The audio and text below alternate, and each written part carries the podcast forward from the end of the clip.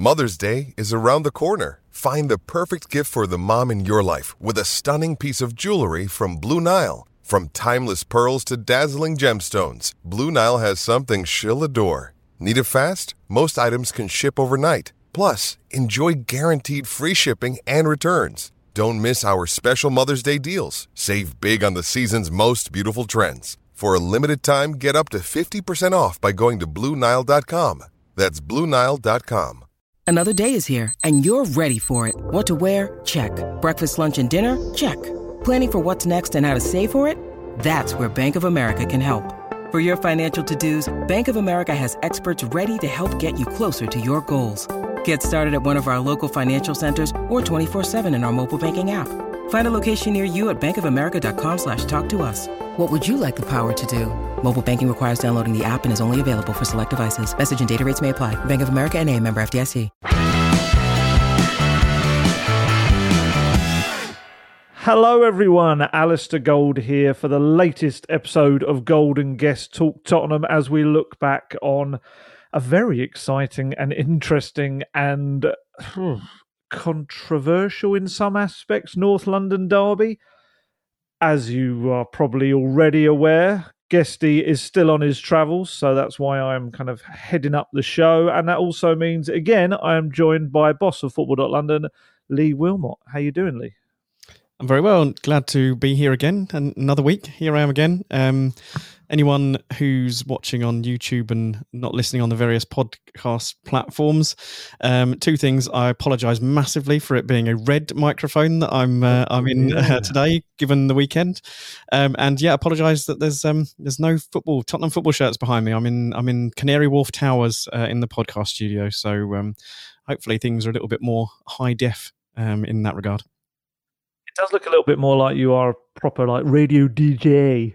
You're doing this for charity. I do have a face for radio, so that's one for the older kind of viewers. That that's got Harry Enfield, isn't it? Harry Enfield in Chums or something like that. Um, right. You did watch this game, I presume. This wasn't one where you were kind of by the side of a football pitch with your son, uh, watching on your phone in some capacity. I couldn't not see this one, could I? Really, North London derby. Um, if if anyone, even if my wife had made plans, I think I would have changed them. Um, it's Arsenal Tottenham, so yeah, not not going to miss this one. Do you know what? This was. I went there with my normal dread. G Emirates. You know, you just rock up at the front of it. It just it just kind of makes me shudder because I know what's normally to come. But I must admit, probably from about it would have been probably after Sonny's second goal. There was a moment where I was kind of like, I'm not actually worried. The, Spurs seem to know what they're doing today, um, and it was, yeah, it was a whole different vibe, which we'll kind of get into over this. I should just stress, only because it's happened just moments before we started recording on that. Um, Spurs have announced the signing of Luka Vuskovic, uh, the young 16 year old who everyone was heralding as the person that was going to uh, take Eric Dier's place. It's not quite like that. He is going to come in two years' time. Um, but the fact that Spurs actually officially announced it shows that you know it is what it is. It's a big signing for the future, and he's a very talented young player who will join up in 2025. And to be honest, we're going to talk about in this podcast about the incredible kind of young players that Spurs are assembling now in this squad, and he will only add to that in a couple of years' time. So we will watch on with great interest to see what is happening with him. But I think we have to dive straight into North London Derby, really what was your overriding emotion? Let's say at the final whistle, what did you feel? Um, yeah, just quite content. I think, um, given as you said how we've played at the Emirates over the years, one one only one win at the Emirates since um, it opened, and I think it's only one other win at Arsenal when it was at Highbury in the Premier League era. So only two wins away from home in, in the North London derby. So um, I I've said it so many times before. I kind of I love and loathe the North London derby in equal measure, um, just because of how exciting and how massive the games are, but how nervous I get um, watching them, and, and how much kind of is riding on it as a fan. Um, you, kind of the, the, whole football tribalism um, aspect in this country just means you, you kind of you're in it, you're in the whole thing, and the whole day. I was working um, yesterday morning um, on the site and and I didn't really, I didn't really get nervous um, yesterday, which was very strange until about half an hour before kickoff. Um, and then the usual kind of North London der- derby nerves kicked in. And then, as you say, it was after we equalised the second time. I, there was there was no, there was nothing. There were no nerves or anything. I I was very sure um, that Spurs would either see out the game for for a draw or, or go and nick a winner. Um, which is which is very weird to, to feel like that in one of those games, particularly away from home. Um, so yeah, con- content is probably um, exactly what I was feeling at the end um, because Spurs didn't put me through the ringer on a North London derby, really. Absolutely, I, I, yeah, I'd go with content, and I think a tinge of disappointment actually, um, only because of that late Richarlison kind of deflected effort that just rolled wide and you kind of and I think the players were similar. I don't think the players were particularly celebrating afterwards, you know, as they shouldn't really. Let's be honest, it's a draw at the end of the day. But I do think there's a slightly deeper significance to it and what it means to the Postecoglou foundations that he's putting in early on. But I love the fact that they still wanted more from that. And just most of all for me was the sense of Spurs going there, being brave, refusing to be put off this new style of football they're going to play, even with little mistakes. And even Arsenal, I thought, pressed really well early on as well. Obviously, they had a big moment with Gabriel Jesus's um, shot over the bar off he dispossessed Maddison. But kind of, I felt like they just went, do you know what?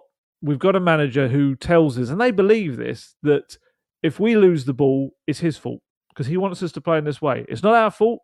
We're not going to get flack for this. The fans aren't going to moan at us. They're going to say, "Oh, this is how Postecoglou wants them to play." And I think it's such a huge weight lifted off their shoulders. Let's be honest. At Spurs, the burden of kind of being Spursy weighs heavily on Tottenham players. It always has, and that's probably why they've been such an almost team for so long. Um, and Postecoglou, it just feels like the right man at the right time to just take that weight off their shoulders. And I thought we saw a first big example of that yesterday in terms of, I mean, Destiny Udogie. we'll talk about him in a little bit more depth in a, in a mo, but he, for me, epitomized that of someone that had a couple of early wobbles and probably for the second half of the game was one of the best players on the pitch in terms of, you know, he was just dominant. Postecoglou said that. He, he was dominant down his side of the pitch. And he's up against, for me, one of the best wingers in Europe in Saka. I think he's that good. He's such a terrific player. Um, but as the game wore on, he became less and less of of a, an imposing figure on on the encounter. Um, and that was crucial for me. And I mean, I've got some stats from just to show you the stark difference in games. So last year's match, obviously, it's slightly exacerbated by Emerson Royal getting that 62nd minute red card, but I still felt the game itself was heading in this direction anyway. So last year, Spurs had 35% of possession and they managed 307 passes to Arsenal's 565, and they had seven shots to Arsenal's 22. This time around, Spurs had more of the possession at the Emirates, 54%. They played more passes than Arsenal, 435 to Arsenal's 370, and they had just as many shots as Arsenal, 13, with one less on target. They have five shots on target. And when you look at it, Arsenal kind of had to rely on a an own goal and a VAR assisted penalty, whereas Spurs scored two lovely goals. Um, I'd say both goalkeepers were tested, probably Raya more so with the Johnson one. I felt Vicario made some good saves. I wouldn't say he was like they were incredible saves, whereas I thought Raya's save, albeit from a scuff Johnson shot, was very good. And obviously, like I say, Gabriel Jesus' big effort was was probably a key moment uh, when it could have become 2 0. But I did think that um, Vicario's save from Jesus in the first half was a was a very good save, actually, though. Yeah, it was a good save. Yeah, I wouldn't say spectacular, but it was a good save. Yeah, um, and that's a good thing about Vicario. I think we just expect him now to make these good saves. Um, he, he, yeah, we've got we've got more to talk about Vicario and a certain challenge made on yeah. him as well. Um, but yeah, it was again a brave. But actually, let's let's go to you for this. What did you make of the lineup when it was announced? Uh, very brave, in particular, to to throw Brennan Johnson in for his, his full debut um, in a in a big game against Arsenal, obviously. Um, but yeah, I don't think there was any any anything other than that. That was that was the one big call that I think um, that I think Ange made. Um, you could have made a case for Manor Solomon starting. Yeah, you, I was just going to say you could have made a case for Manor Solomon starting. You could have made a case for Richarlison starting. Um, I think you and I both had Richarlison in um, our, our, kind of our team that we would have played um, beforehand, just purely because of, of what he brought um, against Sheffield United at the end of the match and kind of deserving his chance and being a little bit of a, a focal point um, potentially as well. Because you've talked about there how Postecoglou wants them to play out from the back and he'll take responsibility if they make mistakes and that was epitomised by I think one moment in the first half where Vicario kicked it long, and the ball just came straight back. Um, because you're playing Son through the middle, he's not gonna he's not gonna jump higher than Saliba or Gabriel and and and hold the ball up. Richarlison may have been able to do that, um, but yeah, he yes, we're going to make mistakes. Um, passing the ball out from the back, but it's infinitely better to do that, particularly when you see it come off. Um, yes, there might be one occasion, two occasions in a match where it doesn't come off. And I think we've seen that in most matches so far this season. There have been a, Porro's lost the ball a couple of times um, in matches. Uh, Maddison this time for the, the Gabriel Jesus chance, obviously. They, they are going to make mistakes here and there, but when when things go right, um, it's it's very right. we come out we come out striding out with the ball. Um, the fullback can can invert, um, can make up the extra man in midfield, and and you're on the attack. And when you've got Kulusevski Brennan Johnson and his pace, Son with his pace as well. If you can get the ball forward and get out of those situations in five, ten seconds, you're you're so far up the pitch and, and making chances for yourself. It's just so easy on the eye and it, just so much better than what we've been used to in the last few years. It's great. Let's be honest, it's so good compared to the oh just dirge we were kind of served up. Um, and no one wants to be served up dirge. It was um, oh is. It's like night and day. Um, and honestly, the amount of, you know, obviously I was sat next to Kaya, our Arsenal, um, my Arsenal colleague, Arsenal reporting colleague at Football London, and and he, he, you know, he could see it's it's a different Spurs, and the amount of national journalists that maybe dip in and out of Tottenham coverage. Um, and they were saying to me afterwards, like, wow, that, that, what's that? that? That's that's a very different Spurs. It's like, oh, yes, it is. It's great. It's like, welcome to our world. We're actually enjoying reporting on the team again. Um, and I think a brave team selection is absolutely what Postecoglou is about. It's just what he does. Um, he really, I think it's a way of kind of showing the players, well, I'm going to make brave decisions so, you know, why there's no reason you shouldn't play bravely as well because I'm doing exactly the same. Let's all crack on in this kind of direction. So, if people aren't aware of the goals, obviously the first goal, incredibly unfortunate. Um, Saka kind of cut inside, hits a shot that's going wide. Romero shoves the leg out. In any other given day, he blocks that shot. Obviously, it's a North London derby, so the ball hits his leg and flies right inside the right hand post as well. It looked like Vicario had it covered, even if it had kind of curled that little bit more. Um, but no, no. Romero's touch knocks it straight inside that post. Um, but then Spurs kind of sweep up the pitch. Good move. Um, actually a bit of a longer ball. Maddison kind of knocked it high to, to Kulusevski down the right. He knocks it into the middle. Uh, Brennan Johnson has a, a good effort, gets at the back post, Johnson's movement I felt yesterday was superb. But um, yeah, we'll talk about him a little bit more depth. Um, Johnson's shots uh, blocked, comes back out. Udogie, having re- kind of um, recovered from his early little wobbles, heads it into the path of Maddison, who twists and turns Saka, knocks the ball into the centre, and it's a lovely little flick from Son into the far corner. Then we have the penalty incident in the second half. Um, I mean, yeah, kind of it, Saka shot, wasn't it? Was it Saka again? No, it was Ben White. Ben White, Ben White. Okay, um, I was so kind of busy looking at the actual handball. I don't think I remember even looking at who had the shot. Um, yeah, obviously, big moment. What did you make of it? Handball, not handball? Should have been a penalty or not? Um, probably an unpopular opinion amongst Spurs fans, but I, as soon as I saw it, I thought it was a penalty. Um, I, I, get the arguments. Um, I, I, understand where people are coming from with, oh, it's so close to him. What else is he supposed to do with his arm? Um, this is it's just natural when you're sliding out trying to block a shot. That's that's what's going to happen. You can't always have your arm by your side, etc., etc. I get that. I understand it. Um, but for me, Ben White is going to score that ball. Uh, you can make an argument that Yves Bissouma on the line might have made the block behind Romero, but Ben White for me is going to score. It's denying a goal essentially with Romero's arm, and no matter how you look at it, I, I personally I think that's a penalty all day long. Um, it's, it's, hit his arm in the box, stopping stopping a goal. So whether it's accidental or um, on purpose, I think it's a penalty. If and I think you wrote it in in your talking points afterwards. If that was at the other end, and that was Cristian Romero having a shot that hit Ben White's arm, I would be screaming for a penalty. Um, so in in that respect, I think you have to you have to accept that it is a penalty. Yeah, it's. I think I'm in the same place as you are. To be honest, I I can completely understand the view that in in the fact that he's kind of lunging into block and effort, his arms are going to naturally be there. Although it looks unnatural, that is kind of the way his arms are going to be if you're flinging yourself down with your knee on the floor to try and do that. However, absolutely, your arms up in the air, it's stopping uh, the ball heading towards the goal. I think. And Postecoglou actually was probably the strongest he's ever been on a refereeing decision thus far, and he's not one to really comment on them. And he kind of afterwards was was very much saying like he just doesn't understand the handball rule.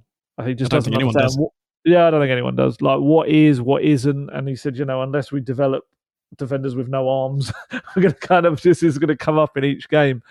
Um, I had Kaya next to me who was insistent that it should have been a red card, which I felt would be probably the harshest red card ever. I was trying to explain. now. I think you know there's Bissouma behind him, and it's not a deliberate attempt to stop the ball going towards the goal with his hand either. It was very much just it, he's got in the way of it, and it's hit his arm kind of thing yeah, I I didn't have too many complaints with it, and I know some Spurs fans will. And I saw Gary Neville afterwards. I looked at, I saw his quotes, and he was very much saying if he was a defender, he'd be really annoyed. Sorry, defender still playing, he'd be annoyed because that is naturally how your um, your body would go getting into that position. Um, yeah, yeah, I, I think it was fair, but I think what's was most important thing in terms of the game and the mo- uh, the momentum of the match was that within a minute Spurs went up the other end and scored an equaliser.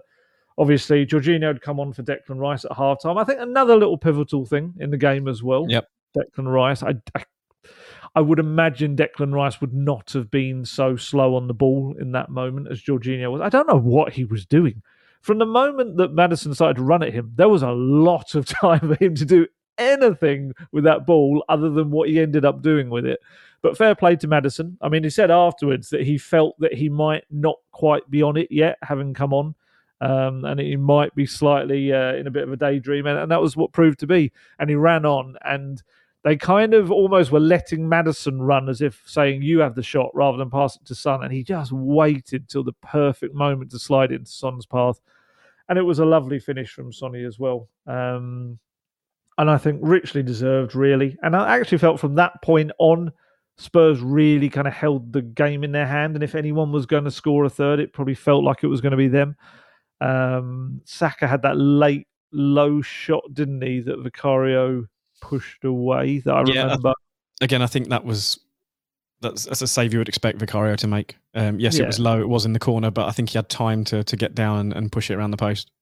Yeah, I think so. And and Richarlison obviously had that late effort. He also had the kind of big deflected looped effort that I actually thought, oh, Raya's going to take it into his own goal. We're going to have like a Mendes-ish moment, Pedro Mendes moment, but it wasn't. Um, there was one moment actually, um, just even, even before that, where I, I, was screaming at the TV, which will go unnoticed and um, on the highlights and everything.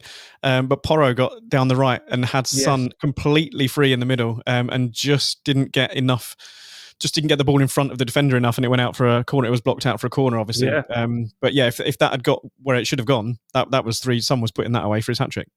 Yeah, and that was unusual for Porro because his quality has been superb from those kind of positions. Um, and there's also another moment when Kulusevski put Son through, and I think he hit the side netting.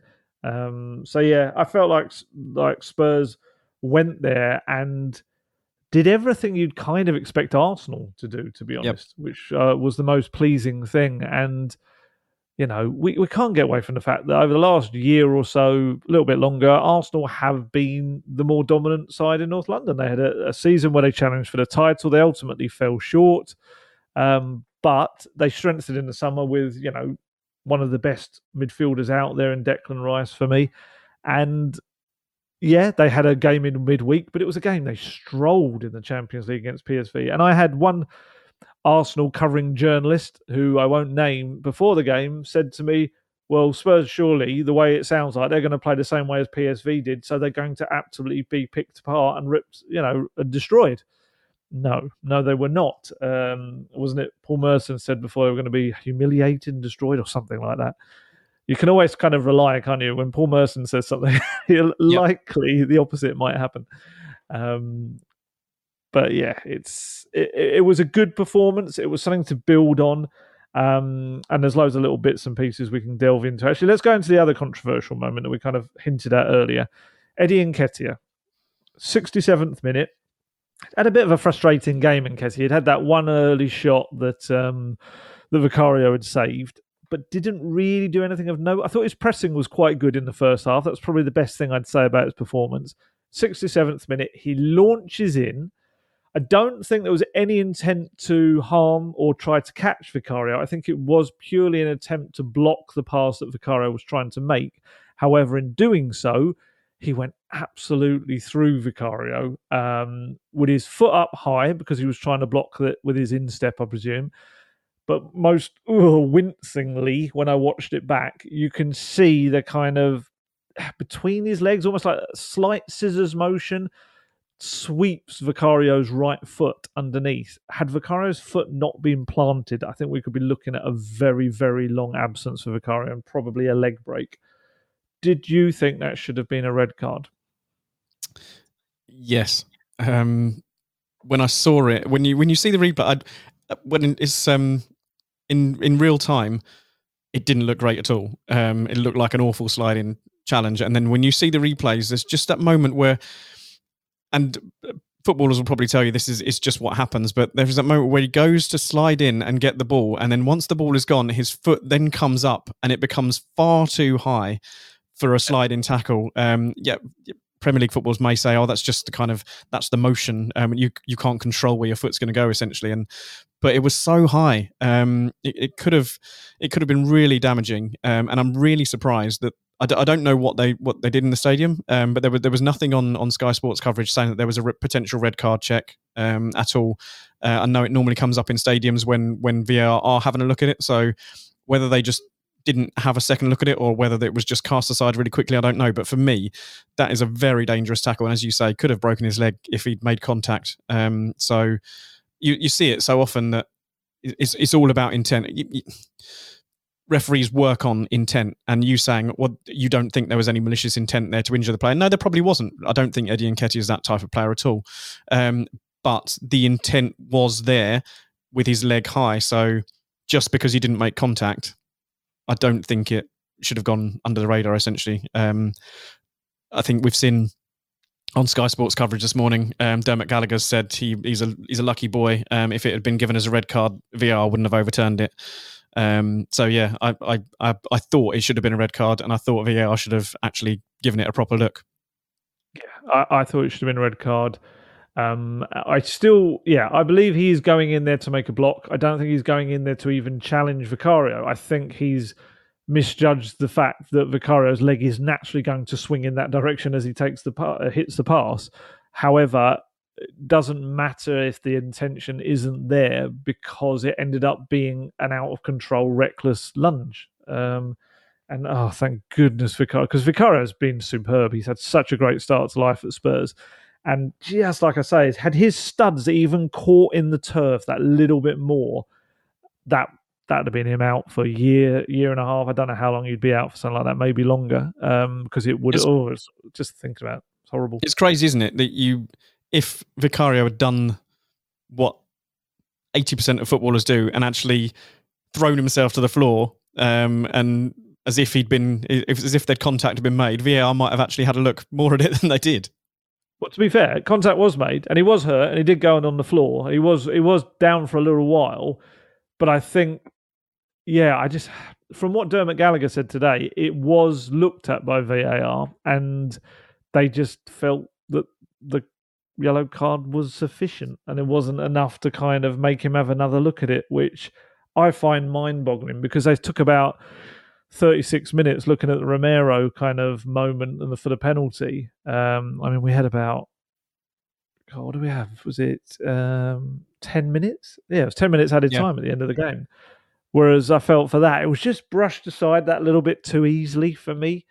Um, and I, you know, I don't want any player to get sent off, and I don't want anyone to kind of get punished any more severely than they should. I just felt, and, and I don't not really want to talk about tackles and challenges in football because I think, especially in a derby, it's part of the full throttle nature of it, and I don't think that's a bad thing in a game.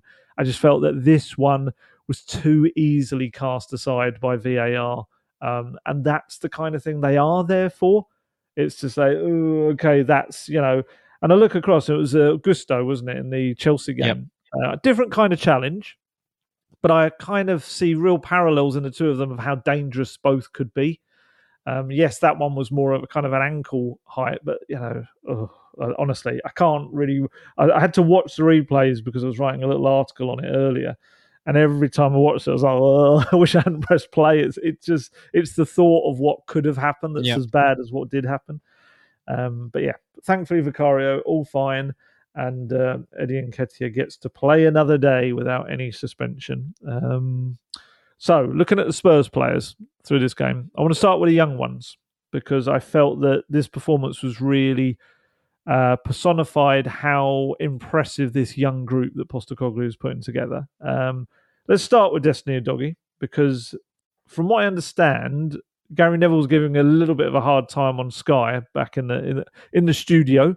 Um, which for me, I'd understand for the first 15 to 20 minutes, and even for the goal, I felt maybe for the the, the first goal, he was a little bit caught on his heels, um, having had that yellow card after a bit of a late lunge on Saka.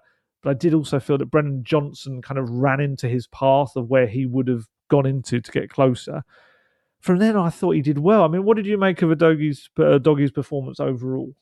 I've I've loved what I've seen so far this season um, from him. Um, I think we all knew that he was a talented boy, um, but we didn't perhaps expect him to hit the ground running like he has. Um, yeah, the the goal in particular, there's two new players, isn't it? Um, n- perhaps not communicating with one another. Brennan Johnson's Yeah. probably for one of the only times in the first half actually came back and helped him, um, and probably hindered him in, in that regard because neither of them, both of them went with um, Ben White. I think it was overlapping, um, and gave Saka that space. And as you've said, he is one of the best forward players in Europe at the minute, Bukayo Saka. Um, and if you let him come back on onto his left foot and give him that amount of time, he's going to do damage. Um, as it turns out, the shot was actually going wide, and um, and Romero diverted it in. But yeah, Udogie, um, a really difficult first 15, 20 minutes. Um, and yeah, he was given a torrid time by Saka. He was given a torrid time by Gary Neville on co-commentary duty, thinking that he wasn't up to the task. And um, there was even talk of um, Ange Neville suggesting that Ange bring Ben Davies on um, because of the yellow card and how good Saka is. But it's testament to him in particular, just how easy that second half was for him. Um, we know how good Saka is. It's yes, Saka played on Wednesday, but he did come off um, in the Champions League. Didn't play the full ninety. Um, there's no, there was no need for Saka to be fatigued or anything like that. Um, and it was just, it was a walk in the park in the second half for for Udogie. Really, he wasn't given any problems by Saka whatsoever, and just grew into the game um, after a really difficult spell um, when yeah, people are suggesting that he should come off. Um, don't want to don't want to be red carded in a big game like this. I think he was very disciplined um, and stuck to his guns. And yeah, I'm, I'm really excited by by what he can do this season. Um, didn't perhaps get into those midfield positions as much as he would like, but it's away at Arsenal. Um, you you can't expect that. He'll have better days going forward than than against Arsenal. Um, but yeah, really, really, really good performance after yeah after a tough 15, 20 minutes. Um, can't can't really fault him after that. Really, I thought he was excellent. I thought it was really mature. Just a really mature performance that, as Postecoglou said, would be such a great learning experience for him. He's taken on one of the best, had a few issues, had a few troubles, but kind of learnt in game from it and has just come on so strongly as the game wore on. And like I said, played his part in the build up to the first goal as well. He was not afraid of getting forward, and there was a few moments where you could see him thinking about making a challenge, but he didn't do it. He, he kind of kept his composure. Um, yeah, I, I was really impressed with the way he reacted. So I was quite surprised when I kind of could see social media saying that he was being hammered by um, Gary Neville, and I kind of thought that's a very early call within a game. That really is. Um, and yeah, can you imagine what it would have done to his confidence had he brought Ben Davies on after like 25 minutes or so? That'd just been ridiculous. And let's be honest, you know, I like Ben Davies and what he brings to Spurs squad. But Ben Davies up against Saka's pace would have been ridiculous. It, it wouldn't have worked in that scenario at all. And I felt that was the thing about Udogie. Um, another young player, actually not so young player, but I'm kind of sw- he's only 24, but I'm switching to the other flank now. Pedro Porro for me is really going under the radar of just how good a defender he's becoming as well. We're kind of, and, and myself included, we're kind of quick to praise the attacking things he did. I mean, even earlier I was saying about, you know, his ability to ping a ball into the box and the passes he made. But I think it's kind of going unnoticed by a lot of people what Postecoglou's done with him as a defender. And also huge praise to Porro as well because he is how do I put this? He's taken the transition from wing back to right back. Bearing in mind, the first time we saw him do it was against Newcastle United at St James's Park in an absolute destruction of a game. Um, and he's almost been like a Udogie in a way. He has taken that as the biggest lesson he can have. He's bounced back. And I honestly, I, I've struggled. Sorry, I haven't given him any marks. I don't think in my player ratings yet this season have been below a certain, maybe eight or a seven at least. He's been so consistently good defensively. And bearing in mind, pre-season, I was giving him a bit of flack because a few of the pre-season goals were coming from his kind of area in the penalty box. But I just think he's tightened up. He didn't really play too much of an attacking role. Doggy was the one maybe getting more forward yesterday. Um, and the other thing that Porro's done really well for me is inverting. When he comes inside into the middle, he looks incredibly comfortable. He looks like a guy that's used to playing as a central midfielder. Um, yeah, I just honestly just just want to have my little Porro praise moment there because I, I do think he's gone under the radar considering I said to you on the podcast last week about um, the fact that Martinelli's injury might have swayed the decision to play Porro rather than Emerson, who has that bit, bit more capability about him defensively. Um, yeah, he's he, he, was he was brilliant. Um, I think they all were, to be fair. Um. All four of them at the back. I think Cristian Romero had a great game um, and has got unlucky that he's conceded an own goal and conceded a penalty. So it looks like he's he's, he's been awful. Um, but for the the rest of the kind of the 89 minutes of those 90. Um, I thought he was he was brilliant. Uh, Micky van de Ven as well. I know you gave him your man in the match and your player ratings. What a talent he is! Um, just so calm and composed on the ball, and just we haven't really we haven't even seen a huge amount of his pace yet, which is which is what he was he was kind of he was bought for. Um, we, we, he's just in the right position at the right time. He doesn't need to use his pace because he's he's so disciplined and um, and and so just solid in, in where he is. Um, yeah, the, the back four, um, back five, Vicario, excellent. I thought. Absolutely, with with Van de Ven, he did. He had one of those moments, and sometimes you get them in games. There was one. I hate to go back to the Nuno time, but in the um, first game against Man City, there was a moment when Japhet Tanganga did a big challenge. I can't remember who it was on that. It might have been Grealish. I can't, mm, Grealish had been there then.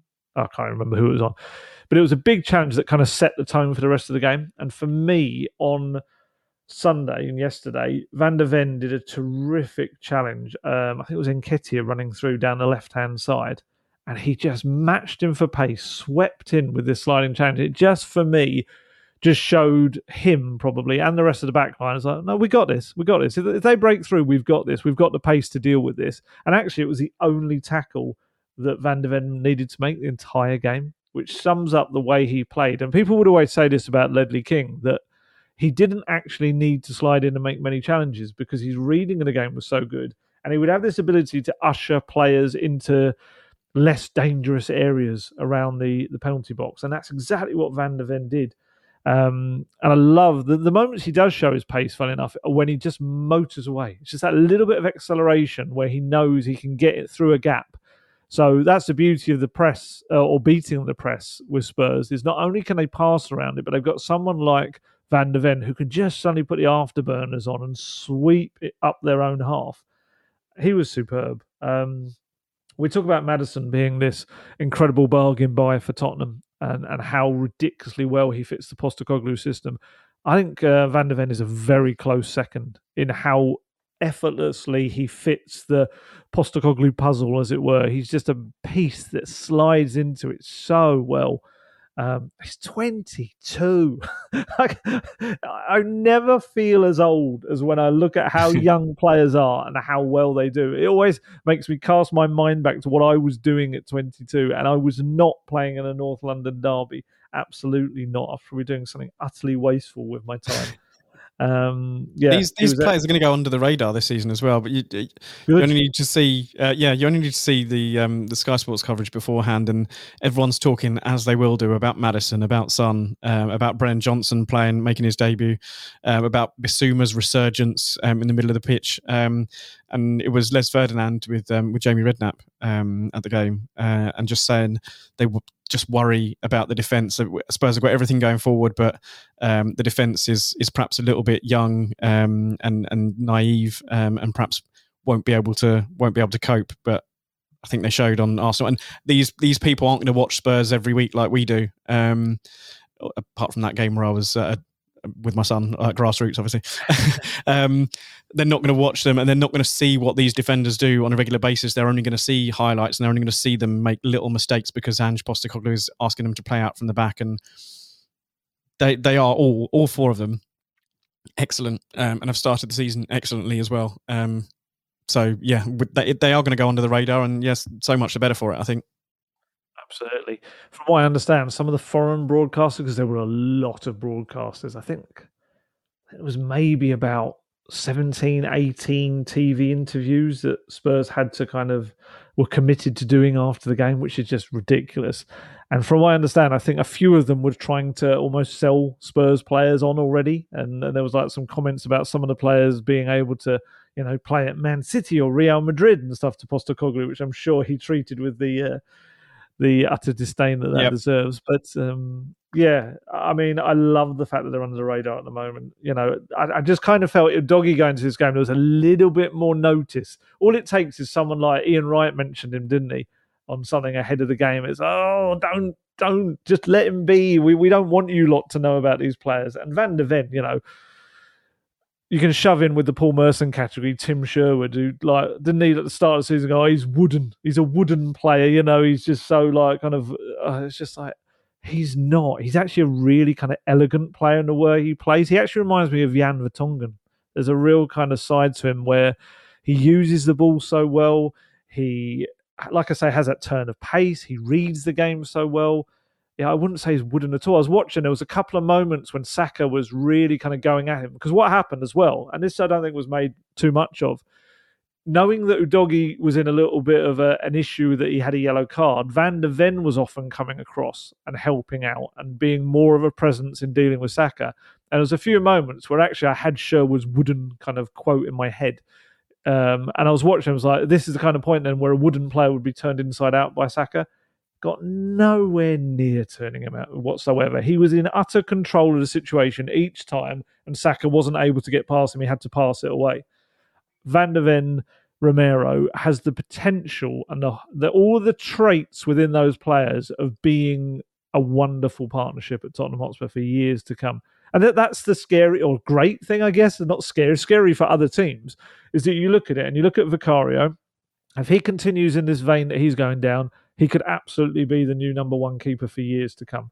You look at Romero and Van de Ven; they've got such a lovely balance to their partnership. They could be the next, uh, you know, Alderweireld Vertonghen pairing. Look, I know it's six games in. It's a very, very early day. It's in its infancy, but you can see the green shoots of something there. And then you've got Udogie and Porro, who have just grown into their roles. And the key thing to sides that want to do anything is having a settled back four and a goalkeeper. And I think Spurs finally, finally might have one in their squad again. Um, yeah, honestly, it's very, it's very exciting. It's very, very. You can hear it in my voice. I'm actually very excited about it. Um, and as we're at the halfway point in the show, it, rem- it would seem the perfect time to uh, remind everyone that the Gold & Guest Talk Tottenham podcast is sponsored by NordVPN. And you can use the service in a host of different ways to enhance your internet experience. NordVPN is the fastest VPN in the world, and that means there's no buffering, no lagging, and you can stream your favorite shows from anywhere in the world without your bandwidth throttling. It's something I've done many, many a time, use NordVPN around the world to help me out when I've needed to watch shows or watch any sporting event or something that I would have paid for back at home. But for some reason, as soon as you hop across the border, pesky restrictions seem to come into place that stop you watching things that you've actually paid for. So it allows you to set your device to thinking it's back home and you can just watch things whatever you want really and also there's a big element of security to it as well in that when you uh, log on to public wi-fi's NordVPN can really help you lock down a lot of what you want to lock down on your um, devices and stop those nasty people taking them anything out of it. And not only that, but the outlay on a NordVPN subscription is cheaper for you in the long run. And that's because you can purchase streaming services or make bookings from other countries at a much cheaper rate. For example, let's say you could book flights from another country rather than booking them from the UK, and that could end up saving you money. So it means you're paying out for Nord, but you are saving money overall. There's a whole host of other benefits from signing up to NordVPN, so why not give it a go? You can grab your exclusive NordVPN deal by going to nordvpn.com forward slash gold guest to get a huge discount off your NordVPN plan plus four additional months for free. It's completely risk free with Nord's 30 day money back guarantee. So, moving further up the pitch a little bit, another young player, we mentioned him already, Brennan Johnson full debut, thrown into a North London derby. I mean, I guess he's a £47.5 million signing, so this is what's going to be expected. What did you make of him?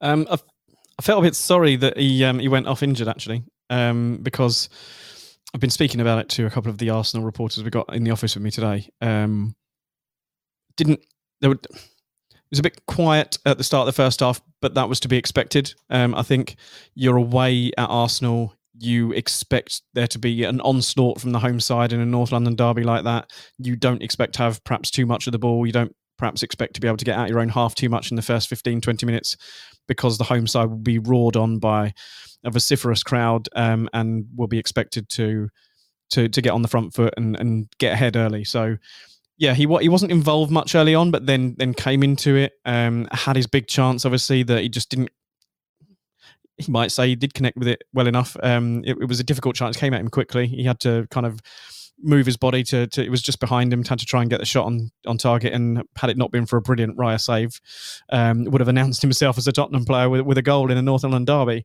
Um, then had the moment before um, the Son goal. Obviously, um, had a chance that was saved and was got really involved um, in in a lot of what was going on. Um, perhaps didn't get to see as much of his pace as we would have liked. Um, but again, we'll we'll see more of that against supposed lesser opposition, I think. Um, and yeah, I was just a just a bit annoyed really that he picked up the injury um, because we were the, the better team in the second half, and I just feel like with his pace and with his ability. We might have carved out a few more chances in that second half if we'd got him on the ball um, and might have gone on to win. How much did he go off? Maybe 15 minutes into the into the second half. Was it before the hour mark or just after the hour mark? It was the 62nd minute he went yeah. down. Yeah, so you you look. There's half an hour still to play, um, and I think he really could have come into his own um, in that second period. So it was, it was a real shame to to see him go off injured because yeah, I think as gaps might have opened up for him, um, he could have been crucial to to Spurs perhaps um, taking all three points on Sunday. Yeah, I was I'll use that word excited again. I thought it was a really promising display. I really did. Yes, his finishing was a little bit rusty. It wasn't clinical. He had a few opportunities that he maybe could have done a bit better with, and really, even the one that Raya saved superbly was a scuffed effort. It could have been a if it maybe been a, a better touch, it probably would have could it put it further into the corner.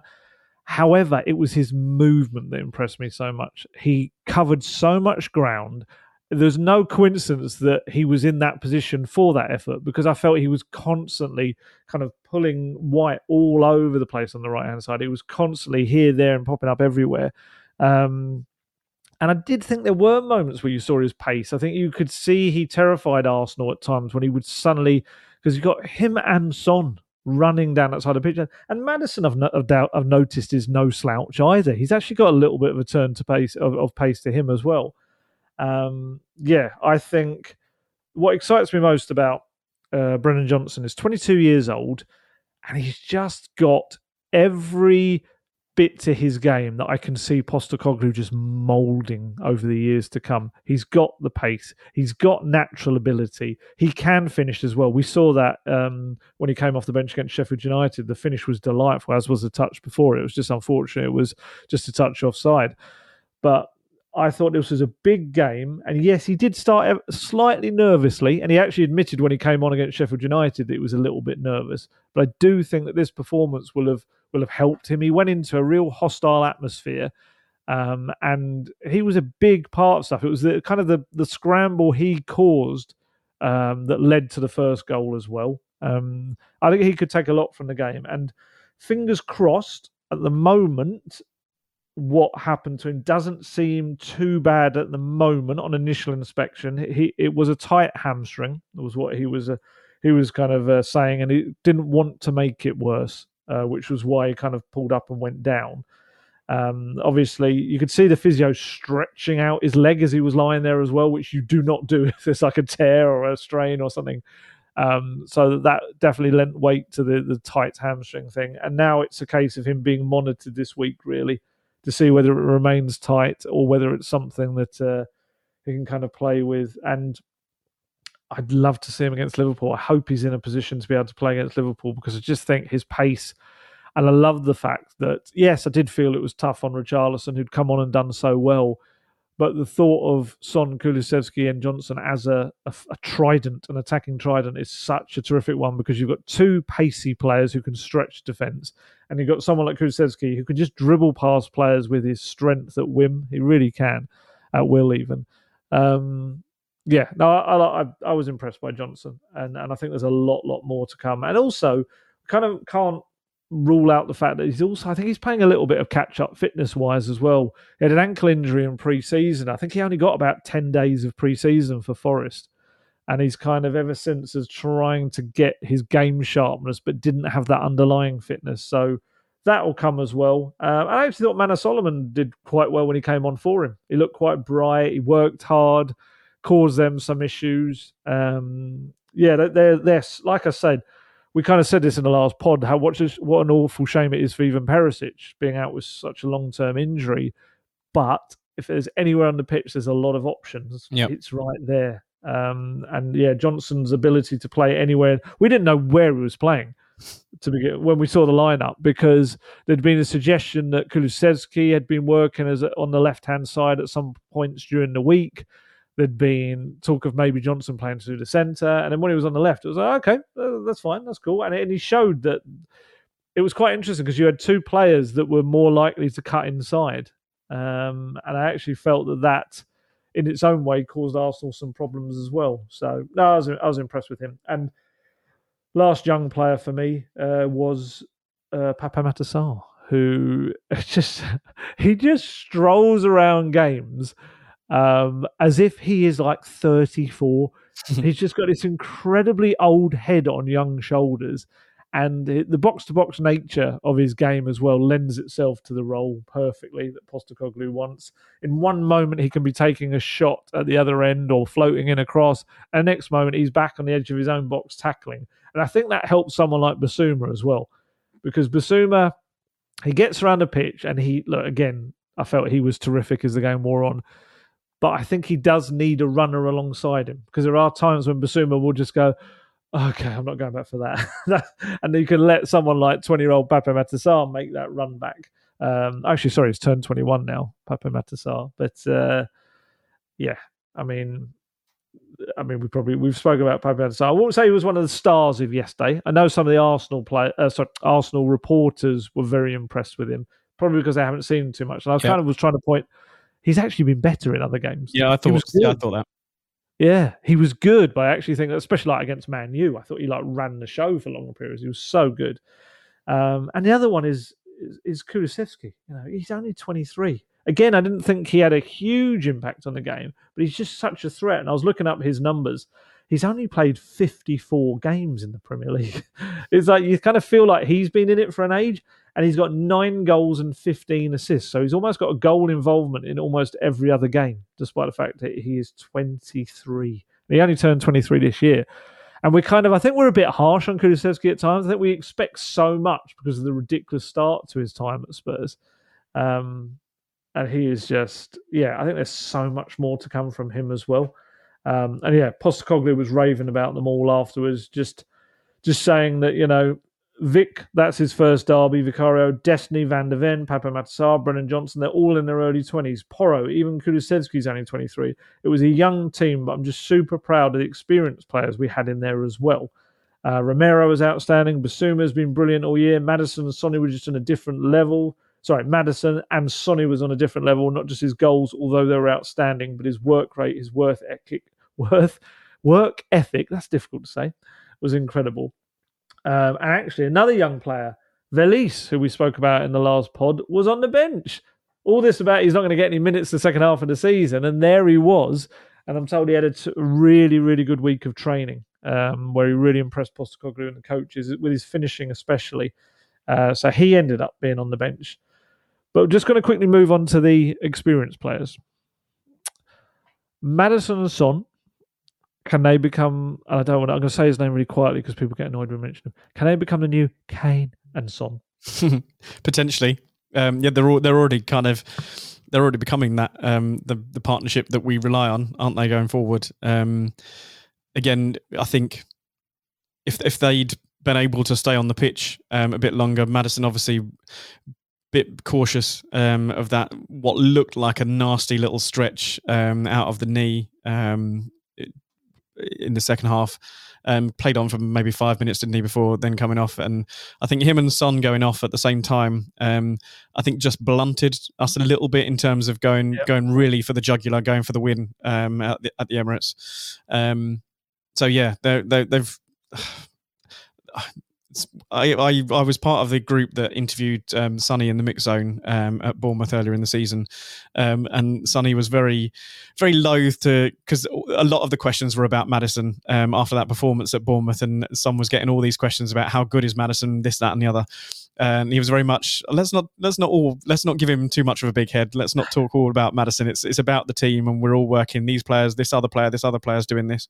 Um, there's there's, no, there's not much more you can say about them, really, is there? That we know how good Son is. Um, we knew how good Maddison was when we were buying him, and yeah, the the fact that that is the new partnership now um, is is amazing um, for Spurs. They've they've started like a house on fire together, and long may it continue. If they if they can get up to those those heights of Kane and Son, then um, then then great that's what's so encouraging about it is that it started so well and you as as Maddison said after the game they're still learning each other's runs and he said it's very different when Sonny plays on the left to when he plays through the centre it's, it's a different kind of run you're looking for.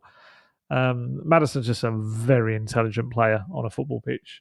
Just you could see the way his brain works um, and sometimes you don't see how quickly it works. You realize afterwards oh I didn't even see that pass and I am all the way up here looking out across the whole pitch. How's he seen that in the cluster of it or in the middle of it all. Um, yeah, I'm very enthused about their partnership. I really am, and, and obviously, yeah, the Kane and Son partnership was, you know, one full of goals. Uh, this may be more lent towards assists with one player and goals for the other, but yeah, it, it's just what Sonny needed. And do you know what? If you want to measure the efficiency of a performance, I've got the Son stats for you because this is remarkable. I didn't even realize this. Do you know he only touched the ball 18 times? Wow. He only, only touched the ball 18 times, one eight, yet he scored twice, had three shots, and played two key passes. And he was terrific. Honestly, Postecoglou raved about him afterwards and just how hard he worked. And he, he was. He was constantly running until the moment he came off. He was running and pressing and harassing every single Arsenal defender. And Postecoglou admitted afterwards both he and Maddison hadn't come into the game 100%. They were both carrying kind of issues. I mean, Maddison is just constantly strapped up and he's got thigh issues, got all kind of things going on. Um, I think he maybe had a little knee complaint before he even came into the game. Um, it looks like, I think they're going to have to scan it, um, his knee. watching him, we, we, where we were sat in the press conference, we could see him walking off to his media interview, and he seemed to be moving absolutely fine. And from what I understand, his initial kind of feeling afterwards is it was quite positive about how the knee was, um, and that you know it wasn't going to be something that's a bigger thing. Obviously, the scan will uh, show if there's anything more to it, and of course, you know, I mean, we get it on a smaller scale when we play five aside and things like that. But you know, when you wake up the next morning, everything feels that little bit worse than it did in the adrenaline kind of fueled moments during the game and after. Um, but yeah, we could certainly do with them against Liverpool. Oh, honestly, that's the issue. Is that there, like you say, they were blunted a bit when when he. I think maybe more so when he came off. Sonny obviously had been incredible, but I think with Maddison you lose a lot of your creativity as yep. soon as he goes. There's no real direct replacement. Um, and if he doesn't, for some reason, play against Liverpool, I think it's too soon. Even if Lo Celso's training again to throw him in, I think you probably do have to play Kulusevski in that role, yep. perhaps but but that's that's a discussion for for closer to that time. Um, yeah, I, I, was I was so impressed with Sonny. What, what, he did off the ball was as important as the fact that he scored two goals. He's just become a terrific captain. He is the embodiment of what they want this Spurs team to be right now. Um, and Bissouma as well. Bissouma, what did you make of Bissouma? Yeah, excellent. Again, I love Yves Bissouma. I loved what he did at Brighton and was so disappointed in how his first year turned out uh, under Conte last year. So um, the real Yves Bissouma is is back for Spurs. Um, what a what a player he is! Just he's he's just he feels like a Rolls Royce midfielder. Really, um, just give him the ball and he'll a little bit like Moussa Dembele. Loved Moussa Dembele. Just what, what a player, and uh, every player that played with him loved Moussa Dembele, obviously. And I get a little few of those vibes about Yves Bissouma when he gets on the board and, and feel like he can just turn away from anyone that's marking him and just stride up the pitch with the ball and and then give it to to Maddison or give it to Kulusevski, give it to Johnson out wide. Um, yeah, what, what a player. Love love him to bits, really. Yeah, he's superb. He's superb. I felt yeah, I felt he started off a little bit shakily. There was a couple of times he was dispossessed or gave the ball away. But again, another one that just grew as the game wore on. And he was doing all the media ahead of the game as well. I think he spoke to the Sunday papers and he also did a bit for Spurs on their in house stuff. And he's just so comfortable. And he was talking about, because remember, we had that Postecoglou admitted that he had to tell him off the day after praising him. Yeah. Um, and I think if I, if I remember correctly, that um, Bissouma said that it was because his car broke down or he had a flat tire or something. That was why he was late. It's like, yeah, I think he was a little bit more. Uh, I think he was more a bit known for his his uh, late arrivals, but apparently ever since has been absolutely, you know, on point in getting there nice and early. And he claims he's the first one in the training ground every day. I love that expression. That's for me is the same as he's the last one off the training pitches every day. It's like yep. they can't all be because they always say this. You just imagine all these players like waiting by the line, going, oh, "Who's going to get on first? Who's the last man?" And I can't imagine that he's the first man in every day. Sure. have to keep an eye on those videos that Spurs put out when, when they arrive for training or arrive for matches and see if he's actually the first one. Obviously, it could Absolutely. be edited by Spurs, but you wouldn't think they would uh, change the order of, of, how they come in. You wouldn't think so, but yeah, that's uh, yeah, I always find stuff like that amusing. I forgot to say on Maddison as well, there was a bit of Maddison Saka bants, darts bants going on. Um, You're far too old to say the word bants, Ali. Come on. What bants? yes, my uh, my daughters are often telling me that. um, yeah, I. Th- essentially what Saka was it was after the penalty, wasn't it? He went over and did the little kind of uh, throw and then did it again for the second goal as well. Oh, did he do it for the, the I didn't realize he did it for the Romero own goal as well. Yeah. Uh, right.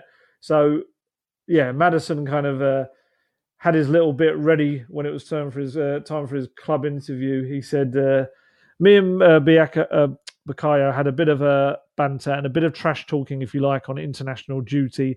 I got told that he did the dart celebration. He must have still been doing it when I turned him for the first goal, I think. so I'll have a little word with him in there." Um, yeah, he did. It was something. It was it was kind of fitting, I guess, that he, it was Saka that he absolutely turned inside out. Um, I like Saka. I know it's this thing that you know when it's Spurs and Arsenal, you're not meant to really like any of the Arsenal players, but I like Saka. I think I've just had a conversation this morning with one of the Arsenal lads in the office, um, and Uh, he said, um, "Oh, there's far too much I like about the Tottenham team, um, and I don't, I don't like it, but I like the team." And I said, I responded with, "It's annoying, really, because there's a lot to like about the Arsenal team as well, from my point of view." So um, I still hate yeah. them, obviously, but but, but you know, the football at London. yes, yeah, yeah. Um, yeah, I, I like Saka and I really like Rice as well. I was like when he went there, I was like, oh no, it's another yeah. player that I really like as well. Yeah. Um, if they ever sign Jude Bellingham, then I'm in big wow. trouble. No thanks. No, God, there's a player, but that's a, that's a whole other topic. Um, yeah, I mean, Bissouma's excellent. You spoke about Romero earlier. Kind of just was going to round out the the leaders of the team. I did feel that aside from those two really unfortunate moments, you know, I had to give him a six in my player ratings. And I felt really bad about doing that because ultimately his game around those moments was excellent. I mean, he had three tackles, one interception, six clearances. And like I say, Postecoglou called him outstanding after the game. But there were two key moments, whether he meant them or not, that unfortunately yep influence the game, and it's it's a really harsh way of marking. That's that's the trouble with player ratings. Sometimes it's just it's a bit like when there's a goalkeeper that does nothing, you can't give them a good score, yet they didn't do anything wrong. Yep. so it's, it's, a really awkward way of looking at it all. Um, but that's player ratings. That, that's the fun of them. But I thought Romero was very good again. Um, I think we've covered everyone. If even Richarlison came on and made a bit of an impact. Højbjerg came on and, and, brought a bit of experience. Didn't do too much from an attacking sense, but brought on that attacking side to things. Um, but I just think the key takeaway for me was that all the talk pre-match was about uh, this being a bit of a barometer of the early days of the Postecoglou reign. What do you think we learned from about Postecoglou, his methods, and where his team's at right now? I'm not sure as Spurs fans we learned a great deal more than we already knew. Um, I think we knew going into it that he would not shy away from the way he wants to play football. He was not going to shut up shop and, and try and grab a draw that way. He was going to continue playing the way he wants to play. He wants to play entertaining football. Uh, he wants the fans to enjoy um, watching Tottenham, um, and that's what they do. It doesn't matter who they're going to play against. Um, they're going to go and, and and play their game and and trust in what they do. So yes, we saw a couple of mistakes at the back because that's how he wants them to play. That's how it's going to be in every game. We've seen that in, in other games already this season he's going to go and attack Arsenal, which we did, um, and on another day could have perhaps come away with all three points. Um, so yeah, not, nothing new to learn as such, but I think that they're further down the line slightly. That's what I was just going to say. Yeah, I'd, yeah.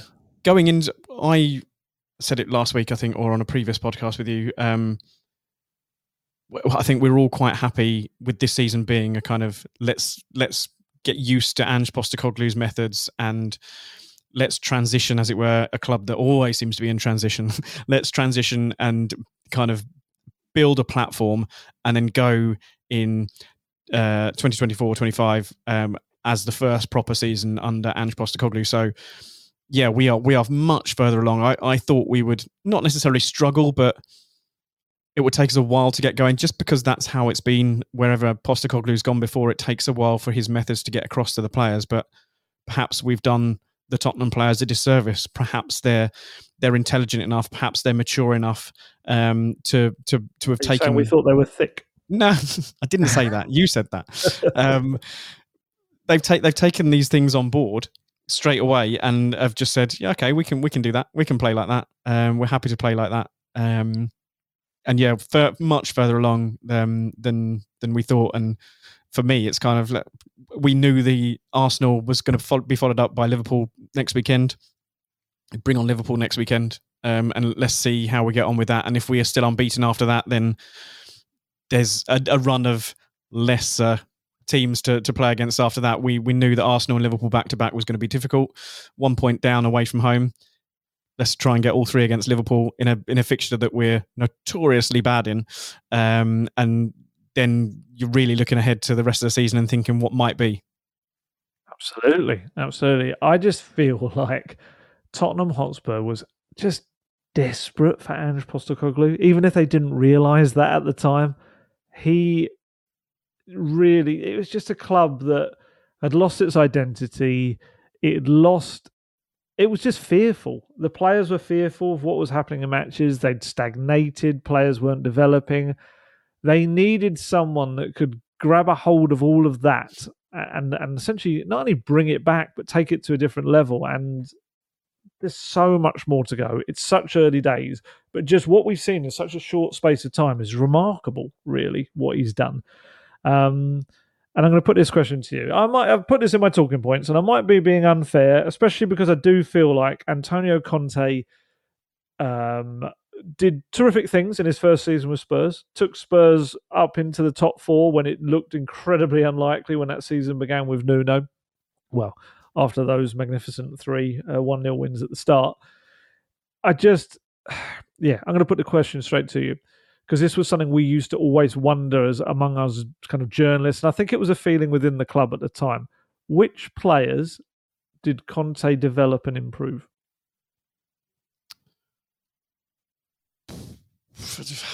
Wow, that's the issue. You make that. Everyone makes that noise. It's it's hard to say.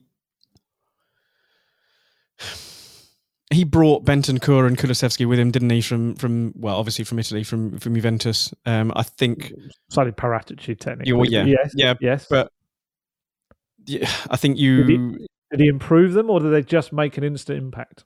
Uh, well, they made an instant impact, of course, um, but you can look back at and you never know with with football fans whether they've actually grasped exactly what's going on on a pitch and, and how good these players are. But there were there were there, there seemed to be a feeling that Juventus didn't need either of them, um, Bentancur yeah. or Kulusevski. So you could make that argument, um, but as you say, it could just be that they made an instant impact. Um, Harry Kane scored 30 goals in in a poor team under Conte last season. Did Conte improve Harry Kane, or was that Harry Kane always in there? I think we all know that that Harry Kane was always in there. Um, it didn't yep. need a manager to do that. So there are three potential examples, um, but you can make a case. You can certainly make a case for Harry Kane not being improved because that it's just him. Um, and the, the two that came from Italy, you could potentially make a case for. But as as you argue, it might just have been them just making an impact and, and not and Conte having nothing to do with it. Yeah, I must say, I'm not saying that Conte's a bad coach. I'm not oh, saying no. anything like that. His career shows absolutely otherwise.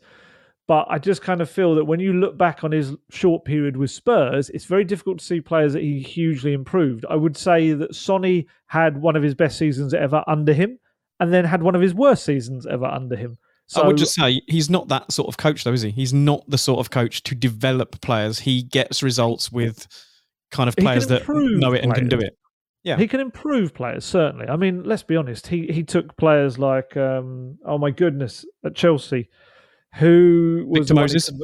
that's it, Victor Moses turned Victor Moses into you know a Premier League title winner, and and he can improve players. And again, I know it sounds incredibly harsh way, but I'm I'm kind of using this to a point because only because it was something that we would constantly ask ourselves among the journalists and and even like I say among kind of staff within the club as well would talk about this. It's like he's definitely improved the team as a whole in that first season. But which players can you say, oh, yeah, look how they play now? I mean, you could really drill down and maybe say little things like Ryan Sessegnon maybe had a better moments, excuse me, under Conte um, and started to show what he could do. But obviously, injuries kind of interrupted that progress. Uh, you could say that Ben Davies played some of his best football under him as well. But you're really struggling, I think, overall to look at kind of many players that massively improved. And the reason I say this is Postecoglou, we're only six games in. Everyone looks like they've improved yeah. pretty much. Every player in that starting 11 feels like they're in a different kind of space now. Even Maddison has come in and it feels like he's a better player than he was at Leicester. Um, and you've got Van de Ven playing a very good level in the Bundesliga for Wolfsburg, but he's come in and feels like he's even now gone to another level already at Spurs at 22. Destiny Udogie raved about in Serie A, but it feels like he's been. It's almost like the way Postecoglou has prepared him for the Premier League, and the adaptation has been as impressive. And the same with Vicario. So yeah, I mean, you know, Antonio Conte fans may well say to me, "Yeah, but all those players have made an instant impact. Maybe they're the same as Bentancur and Kulusevski." That's quite right. Um, but then I give you Yves Bissouma. It's I clear throw, to me. Yeah, I throw Yves Bissouma in your face, and I say look at what he has done.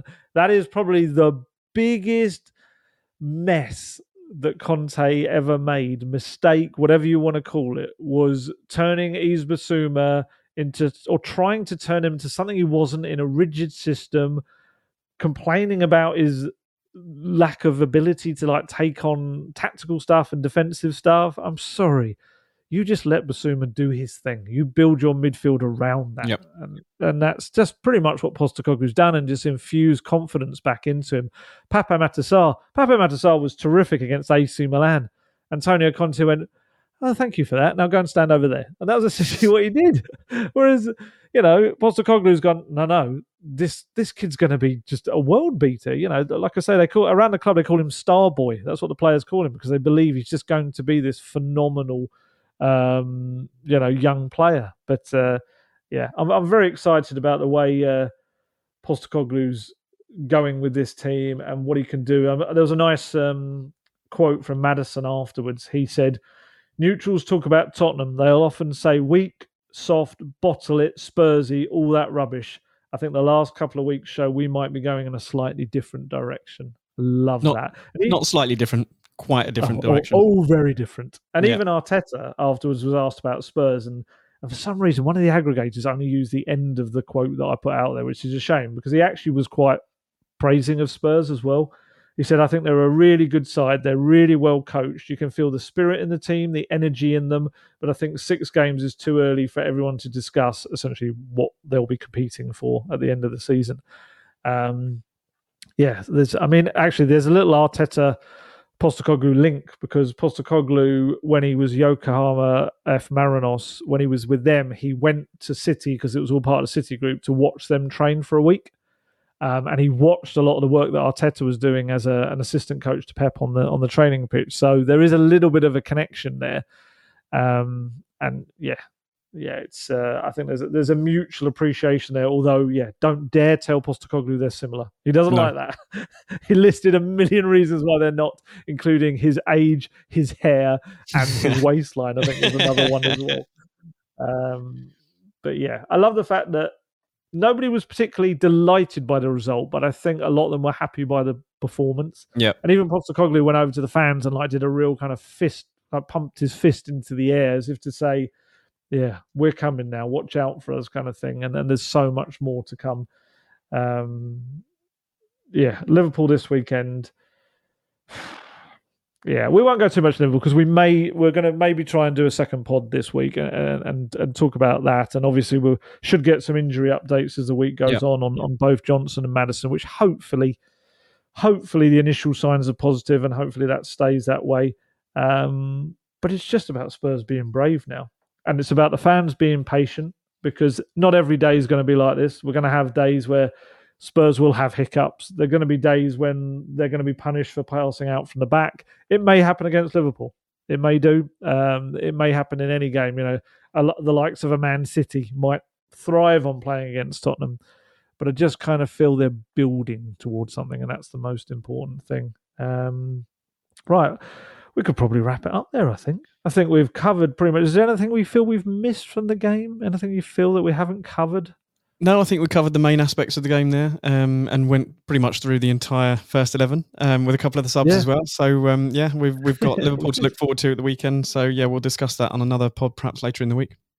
Yeah, absolutely. It's just it's just lovely to speak after a North London derby and not be crying into our coffee and tea and and actually uh, have lots of constructive, positive stuff to talk about on and not a like a valiant defeat. Oh, can't we pick the positives out of defeat?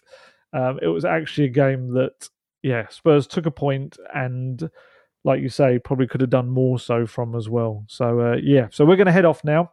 Thank you very much for listening, as always, and hopefully we'll be back in the week to to preview Liverpool and what's to come in what I think is going to be a very noisy game at the Tottenham Hotspur Stadium. Um, so thanks again for joining me, Lee.